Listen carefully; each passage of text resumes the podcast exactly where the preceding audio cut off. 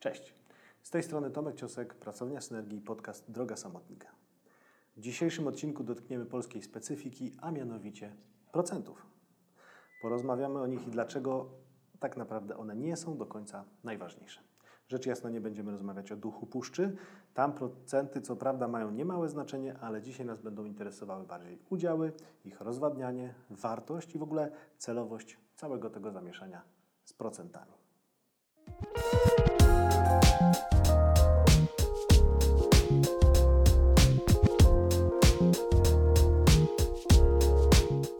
Początku XX wieku aż do lat 60. tegoż wieku latał po świecie, głównie pomiędzy Stanami Zjednoczonymi a Niemcami, człowiek, który bardzo lubił rysować i miał do tego całkiem niezłą smykałkę. Latał oczywiście dlatego, że chciano go oglądać w różnych miejscach świata i w tych miejscach chciano realizować jego projekty.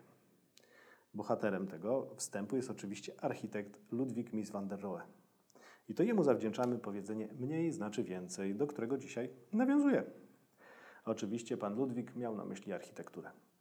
Swoją drogą nie wiem, czy wiesz, ale ja też jestem architektem i stąd znam dokonania tego pana. Niemniej dziś odnoszę ten cytat do nieco innego obszaru rzeczywistości, a mianowicie do udziałów w jakimś przedsięwzięciu. Naszkicujmy sobie, drodzy Państwo, na starcie klasyczną ścieżkę przedsiębiorcy w Polsce. Ale już takiego, który nie prowadzi jednoosobowej działalności gospodarczej, a założył spółkę z ograniczoną odpowiedzialnością. Na początku ma takie tendencje do utrzymania całkowitej własności we własnym ręku i w idealnej sytuacji ten nasz przedsiębiorca, niech to będzie nazwijmy to Wacław, dzierży w swoim ręku 100% wartości swojej spółki. Sęk w tym, że na takich wrednych kapitalistach swoje łapy kładzie jeszcze ZUS. Więc aby nieco przyoszczędzić na wypłatach, Wacław dokłada wspólnika. Kogo? Oczywiście własną żonę. Żona dostaje 5% jako mniejszościowy udziałowiec. E, gdy dostaje mniej, to niekiedy urzędy się czepiają, że to jest obejście prawa. W związku z czym żona dostaje 5% początkowego kapitału w wysokości 5 tysięcy, więc jej wartość jest około 250 zł. Wacław to przeżyje. Jesteśmy na etapie, gdzie dla Wacława liczy się przede wszystkim optymalizacja kosztów, ale zewnętrznych, przede wszystkim związanych z różnego rodzaju daninami publicznymi. Tu mamy sytuacje, w których pojawiają się y, leasingi na samochody dla wszystkich członków rodziny, sprzedaż bez faktury pod stołem, zatrudnianie na czarno i wiele związanych z tym zabaw. Nie zamierzam oczywiście podchodzić teraz y, do tych zadań w zagadnieniach natury etycznej. To na trochę inny moment i pewnie nawet na inny podcast. Interesuje mnie dzisiaj kwestia typowo biznesowa, natomiast w odniesieniu do tworzenia wartości. I w tym modelu tworzenia wartości przedsięwzięcia praktycznie nie ma. Spółka ma przecież dochody w okolicy zera, na lekkim plusie. Pamiętajmy, ten plus musi być, ponieważ jeśli urzędy choć trochę się nachapią, to dadzą nam spokój. Na tym etapie gros przedsiębiorców kończy swój rozwój, zajmując się zwiększaniem sprzedaży, przepuszczaniem czego się da przez spółkę i cięciem niepotrzebnych kosztów. Tak niepotrzebnych jak na przykład rozwój, optymalizacja procesów, czy w ogóle przygotowanie jakichkolwiek procesów w spółce. Na tym etapie spółka nie istnieje bez założyciela. I na tym etapie z tego powodu nie jest ona zupełnie inwestowana. Można więc śmiało powiedzieć, że Wacław stwarza sobie miejsce pracy, a nie pełnowartościową spółkę, czyli system, który zarabia na niego pieniądze. Przyjmijmy też na potrzeby tego odcinka, że Wacław ma jednak nieco inny plan na życie. Zamierza stworzyć dużą firmę, która zawojuje większy rynek niż tylko Pcim i najbliższe okolice. Wacław już nawet wybrał się na seminarium Miracles of Capital i posłuchał doktora Wonga. Co zatem może się wydarzyć? Przede wszystkim Wacław zda sobie sprawę z tego, że firma może urosnąć. A jeśli ona urośnie, to przecież czeka go więcej pracy. Chociaż niekoniecznie przecież można wynająć specjalistów, tylko że takie rzeczy nie dzieją się od razu. Na pewno czeka go większa odpowiedzialność za większą liczbę osób, ponieważ stwarza zespół, może nawet kilka zespołów. W końcu Wacław stanie też przed koniecznością pozyskania kapitału, za, kapitału na realizację swoich śmiałych planów, bo oczywiście Wacław zaplanował rozwój firmy. W związku z czym Wacław ma zasadniczo przed sobą trzy opcje. Po pierwsze, może finansować ten rozwój z bieżącej działalności. I to jest droga, którą bardzo często obiera duża część polskich przedsiębiorców. Firma zarabia jest zysk i ten zysk przezna przeznaczony jest na rozwój. I tak kręcimy się w kółko. Nie ma oczywiście nic złego w takiej opcji. Tutaj Wacław jest przecież sterem, żeglarzem i okrętem. Nie dobiera wspólników, nie zadłuża się, wybiera bardzo bezpieczny, organiczny rozwój. Pytanie tylko, ile czasu zajdzie mu się, aby dojść do międzynarodowych zasięgów i w jaki sposób będzie konkurował z tymi międzynarodowymi firmami, które dysponują większymi budżetami, większym doświadczeniem, e, większą ilością zasobów, właściwie wszelakich. Druga możliwość jest taka, że Wacław będzie finansował się długiem, żeby jakoś te duże firmy dogonić. Jeśli spółka wykazuje się zyskiem, ma na dodatek nieco pieniędzy odłożonych, to bank nie powinien mieć specjalnych problemów, żeby udzielić mu kredytu na działalność rozwojową. Oczywiście kredyt zabezpieczony będzie osobistym majątkiem Wacława i jego żony, ale co tam, nie szkodzi. Przecież pomysł jest na tyle dobry, że nie może nie wypalić. Sęk w tym, że w tym scenariuszu dłużnym Wacław w zasadzie zamiast na zysk, to pracuje na spłatę zadłużenia. Ale wciąż jest sam i z nikim nie musi dzielić się udziałami. A o to chodzi. Mamy jeszcze trzeci scenariusz, w którym Wacław może zaprosić do współtworzenia spółki innych graczy, czyli wspólników. O wspólnikach nagrałem poprzedni odcinek podcastu, do którego serdecznie Cię zapraszam. Gdzieś tutaj może, jeśli mi się uda to zorganizować, będzie kręcił się do niego link. Zastanówmy się dzisiaj, czy w ogóle ma sens działanie w ten sposób i to właśnie ten trzeci scenariusz, czyli ze wspólnikami, rozważamy dzisiaj. Zastanówmy się więc, po co miałbym zapraszać do mojej superfilm innych ludzi i oddawać im swoje udziały? Po pierwsze, jest podstawowy powód, dla którego to robimy, a mianowicie pieniądze. Dołączenie nowego wspólnika oznacza, że zapłaci on za swoje udziały w przedsięwzięciu i o ile nie wykupi udziałów od wspólnika, tylko obejmie nowo emitowane udziały. O co chodzi, jaka jest różnica, o tym będzie nieco później. To pieniądze te zostaną w spółce. Po co mu te pieniądze? No, pytanie odpowiada, e, na to pytanie odpowiadają aspiracje przedsiębiorcy. Przygotowana również zawczasu finansowa mapa drogowa, która pokazuje, co kiedy ma się wydarzyć, jakie potrzebne są na to środki i do czego te poszczególne kroki będą prowadziły. Chodzi tutaj na przykład o otwarcie trzech nowych punktów w Polsce. Szacowanym koszt takiej inwestycji to pół miliona złotych. To nam da, pochody, to nam da dochody na poziomie kilku milionów złotych, które to z kolei przy zakładanej marży ustawia, ustawiają zysk na poziomie z kolei jakimś tam innym. Druga, nie mniej ważna sprawa, którą, dla której sięgamy po inwestora, to budowanie wartości spółki. Jeśli bowiem ktoś jest w stanie zapłacić za 10% spółki 1 milion złotych, oznacza to, że cała spółka proporcjonalnie warta jest 10 milionów złotych. Oczywiście możemy się sprzeczać, czy faktycznie jest to miarodajna transakcja, jeśli sprzedajemy na przykład jedną tysięczną promila za 5 tysięcy złotych mamie. Jeśli natomiast transakcja dokonana jest rynkowa, to możemy uznać, że was, wartość ta przez rynek została zaakceptowana. Trzeci powód to też pieniądze. W pierwszym punkcie mówiłem o zbieraniu pieniędzy na konkretny cel, na przykład na otwarcie nowego punktu. Jednakże to nie wszystko, po co przydają się pieniądze. Otóż pieniądze przydają się zawsze. Co zresztą pięknie pokazał marcowy lockdown i chyba ten, który za chwilkę znowu się zacznie, pokaże to ponownie. Była to sytuacja, gdzie przychody w wielu firmach, a nawet w całych gałęziach rynku spadły z dnia na dzień praktycznie do zera. I z czego tę firmę utrzymać? Starczy? To chyba nie jest idealne podejście. Nasza firma powinna mieć zasoby do funkcjonowania nieco dłużej niż tylko kilka dni w kryzysie. Zatem pieniądze przydają się również jako poduszka finansowa, a przy okazji jako gotowe środki na wypadek niespodziewanej okazji na rynku. Zobacz, jakie pieniądze trzymają w gotówce największe firmy na świecie. Zobacz, ile ma Warren Buffett.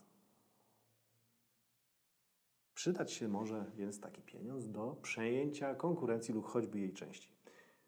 Po co nam przejmować inne firmy? Otóż po to, aby wziąć gotową część biznesu, która działa i podpiąć tę część pod swój ekosystem. Dzięki temu my rośniemy szybciej i docieramy do większej części rynku. Ile oczywiście nas to interesuje, ale to już jest kwestia aspiracji.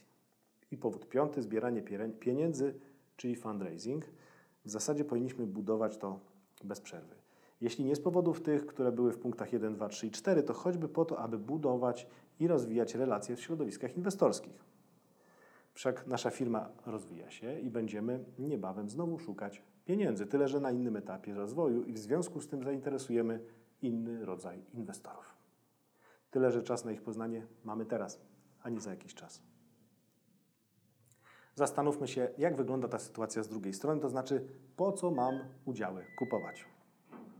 Punkt pierwszy jest intuicyjny i ideowy. Na początku rozwoju biznesu kupują udziały najbliżsi. Rzadko kiedy mają oni na tyle świadomość mechanizmów kapitałowych, aby kupowali te udziały z myślą o zarobieniu ogromnych pieniędzy. Zresztą początek biznesu to moment, gdy ryzyko jest największe. I to właśnie na tym etapie rodzina i przyjaciele wyciągają swoje zaskórniaki, pomagając idealiście z gorącą głową i fenomenalnym pomysłem. To ten etap, gdzie inwestują znajomi, nierzadko mówiąc, lubię cię z dzichu, wrzucę ci stówkę do koszyka. I oni niezbyt często liczą na zwrot tej inwestycji, a już na pewno nie w skończonym czasie. Tu była świetna anegdota, którą opowiadał e, Rysiek Branson w swojej książce. Na początku działania e, Virgin zbierał kasę od rodziny i przyjaciół. Dostał część od, od, od, najbliższej rodziny, część od cioci, część od kogoś i ta ciocia jest tu kluczowa. Bo dopiero Rysiek, kiedy po wielu, wielu latach rozmawiał z nią, ciocia mu powiedziała, wiesz co Rysiek, ty pewnie nie wiesz, ale ja, żeby dać ci pieniądze, musiałam zastawić dom. Naprawdę wierzyłam, że ci się uda. Jaka to musi być, powiedzcie mi, radość, jak widzisz, że masz rodzinę tak oddaną do twojego konceptu.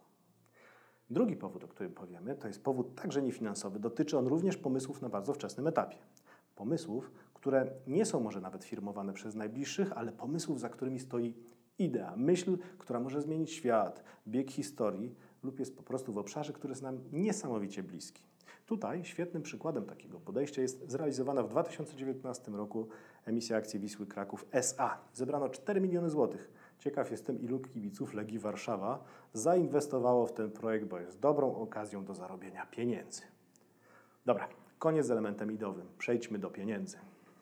Część spółek wypłaca inwestorom regularną dywidendę z wygenerowanego zysku. Praktyka nie jest niestety częsta, e, głównie ze względu na niekorzystny system podatkowy, który poprzez wielokrotne opodatkowanie tych samych pieniędzy najzwyczajniej w świecie sprawia, że najwięcej na tym procederze zarabia właśnie skarb państwa, a nie ludzie tworzący firmę. Niemniej dywidenda jest jednym z elementów, który z punktu widzenia inwestora daje całkiem sporo w momencie podejmowania decyzji inwestycyjnej. Druga kwestia to możliwość obrotu udziałami spółki. Jeśli spółka działa dobrze, to jej wartość zwykle z czasem rośnie. Rośnie więc również wartość zakupionych wcześniej udziałów. I udziały te, o ile rynek jest w miarę płynny, a umowa spółki nam to umożliwia, można w prosty sposób zamieniać na pieniądze, po prostu sprzedając je na rynku. Jeśli doczekamy się IPO, czyli y, wejścia y, na giełdę, to nasze zakupy powinny nam przynieść jeszcze większy zwrot. I ostatni punkt to punkt, który wcale nie jest najmniej istotny. Chodzi mi tutaj o prestiż. Akcje niektórych firm po prostu trzeba mieć, zwłaszcza w niektórych środowiskach. Niezależnie od tego, czy się to opłaca, czy też nie. A tak poważnie, jeśli masz e, ogromną chęć bycia, czy, czy potrzebę bycia właścicielem e, Orlenu, to masz taką okazję. Możesz kupić jedną akcję i stajesz się jego udziałowcem i możesz chwalić się, że masz jedną z największych spółek w Polsce. Jak tego wszystkiego można dokonać?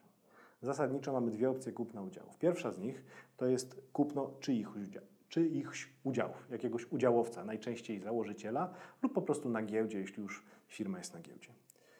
E, wymiana jest wtedy płynna, zarabiamy na, na, tych, na tych ruchach giełdowych. Jest to niezbyt dobry ruch, gdy spółka dopiero startuje. Druga opcja to emisja udziałów. Jeśli chcesz kupić jakąś część spółki, to adekwatna ilość udziałów zostaje emitowana, czyli po prostu spółka tworzy nowe udziały i po tej transakcji na sztuki każdy z poprzednich udziałowców ma tych udziałów dokładnie tyle samo, natomiast zmieniają się proporcje.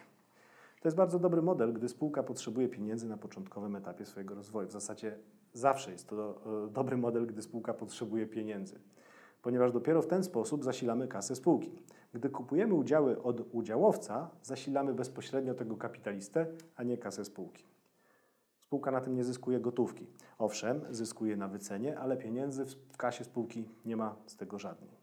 I nierzadko taki ruch kończy się tym, że ten nowy, nowy udziałowiec jeszcze musi udzielić spółce pożyczki, bo w zasadzie ona potrzebuje pieniędzy, a nie nowego udziałowca. Kapitalista jednak, ten taki wiecie, startuper, po prostu musi czasem niekiedy sprzedać trochę osobistych udziałów, bo ma najzwyczajniej w świecie potrzeby finansowe, a startup niezbyt wiele zarabia. I okej, okay, możesz od niego trochę kupić, natomiast pamiętaj, że to jest zupełnie co innego. Jakie zdarzają się wypaczenia przy tych transakcjach? Przede wszystkim jest tutaj podejście niektórych inwestorów, którzy chcą na samym początku kupić 60% albo i więcej, żeby mieć kontrolę nad spółką.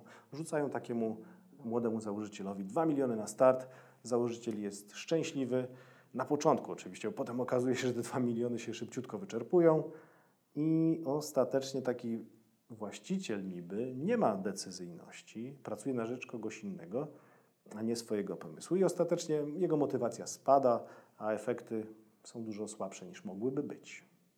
Takich spółek nawet w naszym otoczeniu jest kilka i po latach założyciele zawsze żałują tego kroku. Oswajają się też z myślą, że sprzedadzą e, tym inwestorom całą resztę swoich udziałów i po prostu zajmą się czymś innym. My też zresztą mieliśmy taką propozycję, żeby przejąć większość spółki, bo mogliśmy w ten sposób zacząć działać razem, natomiast nie przyjęliśmy tego. Kupiliśmy mniejszość udziałów i teraz po paru latach założyciel już się rozhulał, sprzedaż urosła. E, on już nie ma ochoty sprzedawać swoich udziałów bez wyraźnej potrzeby uzasadnienia, no i oczywiście odpowiedniej kwoty. Drugie wypaczenie to jest taka dmuchana bańka, która w zasadzie ciut się zmienia, natomiast jeszcze parę lat temu mieliśmy taki trend, e, a może w zasadzie modę, e, przygotowania firm pod ich nadmuchanie i szybką sprzedaż. Właściciele jak najszybciej się keszowali, zostawiali biznes inwestorom. Co się działo później, nie ich sprawa. To naturalnie nieco zaczęło usztywniać inwestorów, którzy zaczęli działać tak jak ci opisani powyżej i zaczęli też stosować zapisy zabezpieczające ich przed takimi ruchami. Trzecie wypaczenie, albo w zasadzie może błąd, to jest zbyt szybkie wejście na giełdę przy bardzo niskiej kapitalizacji spółki. I ten pęd do giełdy na tym wczesnym etapie jest dla mnie mocno niezrozumiały, bo teoretycznie łatwy dostęp do pieniędzy z rynku, natomiast jest to również naturalny koniec określania wartości spółki przez właścicieli, bo wtedy e, na giełdzie ten poziom określa właśnie giełda. Warto więc chwilkę poczekać z wejściem na giełdę, nabrać doświadczeń w emisjach prywatnych, crowdfundingu, zbudować wycenę spółki, przejąć kilka innych, dokonać ekspansji i dopiero wtedy, gdy spółka nabierze odpowiedniej wartości i rozpędu, oczywiście zaplanowanego przez FRM, ruszyć na podbój parkietów. Jakie przedsiębiorcy mają lęki i obawy związane z rozwadnianiem kapitału? Przede wszystkim boją się, że będą mieli mniej. I tak, drogi przedsiębiorco, gdy sprzedasz udziały, masz ich mniej. Oczywiście procentowo, bo kwotowo niekoniecznie, ponieważ zwiększa się wartość tych, które ci została. To trochę tak jak kupujesz akcje na giełdzie. Czy zastanawiasz się, ile masz procent tej kupionej spółki, czy jakie masz możliwości zarobkowe? To oczywiście sytuacja nieco się zmienia, gdy chcesz przejąć pakiet kontrolny. Wtedy procenty są jak najbardziej istotne. Drugi lęk związany jest z tym, że nowy wspólnik będzie miał wgląd w moje papiery. Tak, zgadza się, będzie miał wgląd w papiery. Jeśli chcemy być dużą organizacją, to trzeba przywyknąć do transparentnych transakcji, kontroli finansowej, jasnych przepływów finansowych oraz porządku w dokumentacji. Kiedyś było tak, że księgową musiała być żona, bo tylko ona mogła mieć wgląd w prawdziwe przepływy, a urząd skarbowy musiał zaspokoić się alternatywną wersją rzeczywistości. I jeśli to Twój etap podejścia mentalnego, to w ogóle odpuść sobie poszukiwania inwestorów, bo szkoda czasu na oszukiwanie siebie i innych. Trzecia obawa związana jest ze stratą sterowalności. Natomiast pamiętajcie, że to przede wszystkim kwestia liczb. Bo jeśli dobrze prowadzisz biznes, to inni kupują, e, inni kupują udziały po to, aby na tym zarobić i usuwanie ciebie z tego biznesu byłoby idiotyzmem. W końcu znasz ten biznes, masz doświadczenie, a twoje wyniki mówią same za siebie. Jeśli jednak pomyślimy głębiej, to celem założyciela powinno być z czasem stać się w tej firmie osobą zbędną, bo jeśli firma oparta jest na tobie, to wyjście poza pierwsze rundy finansowania jest trudne, o ile w ogóle nie jest niewykonalne. I właśnie tym dążeniem do bycia osobą zbędną powinien kierować się założyciel zwany Red Dotem. I o Red Dotach będzie kolejny odcinek, z tym na dzisiaj kończymy. Ja zapraszam Cię serdecznie do subskrybowania mojego kanału na YouTube. Będą tam oprócz kolejnych odcinków podcastów jeszcze inne treści. Wszystkie kręcące się oczywiście wokół przedsiębiorczości w powiązaniu z życiem rodzinnym. Myślę, że będzie ciekawie, albo nie będzie wcale. Nie zamierzam robić nieciekawych odcinków. Do zobaczenia więc kolejnym razem albo na kanale, albo w innych okolicznościach przyrody. Pa!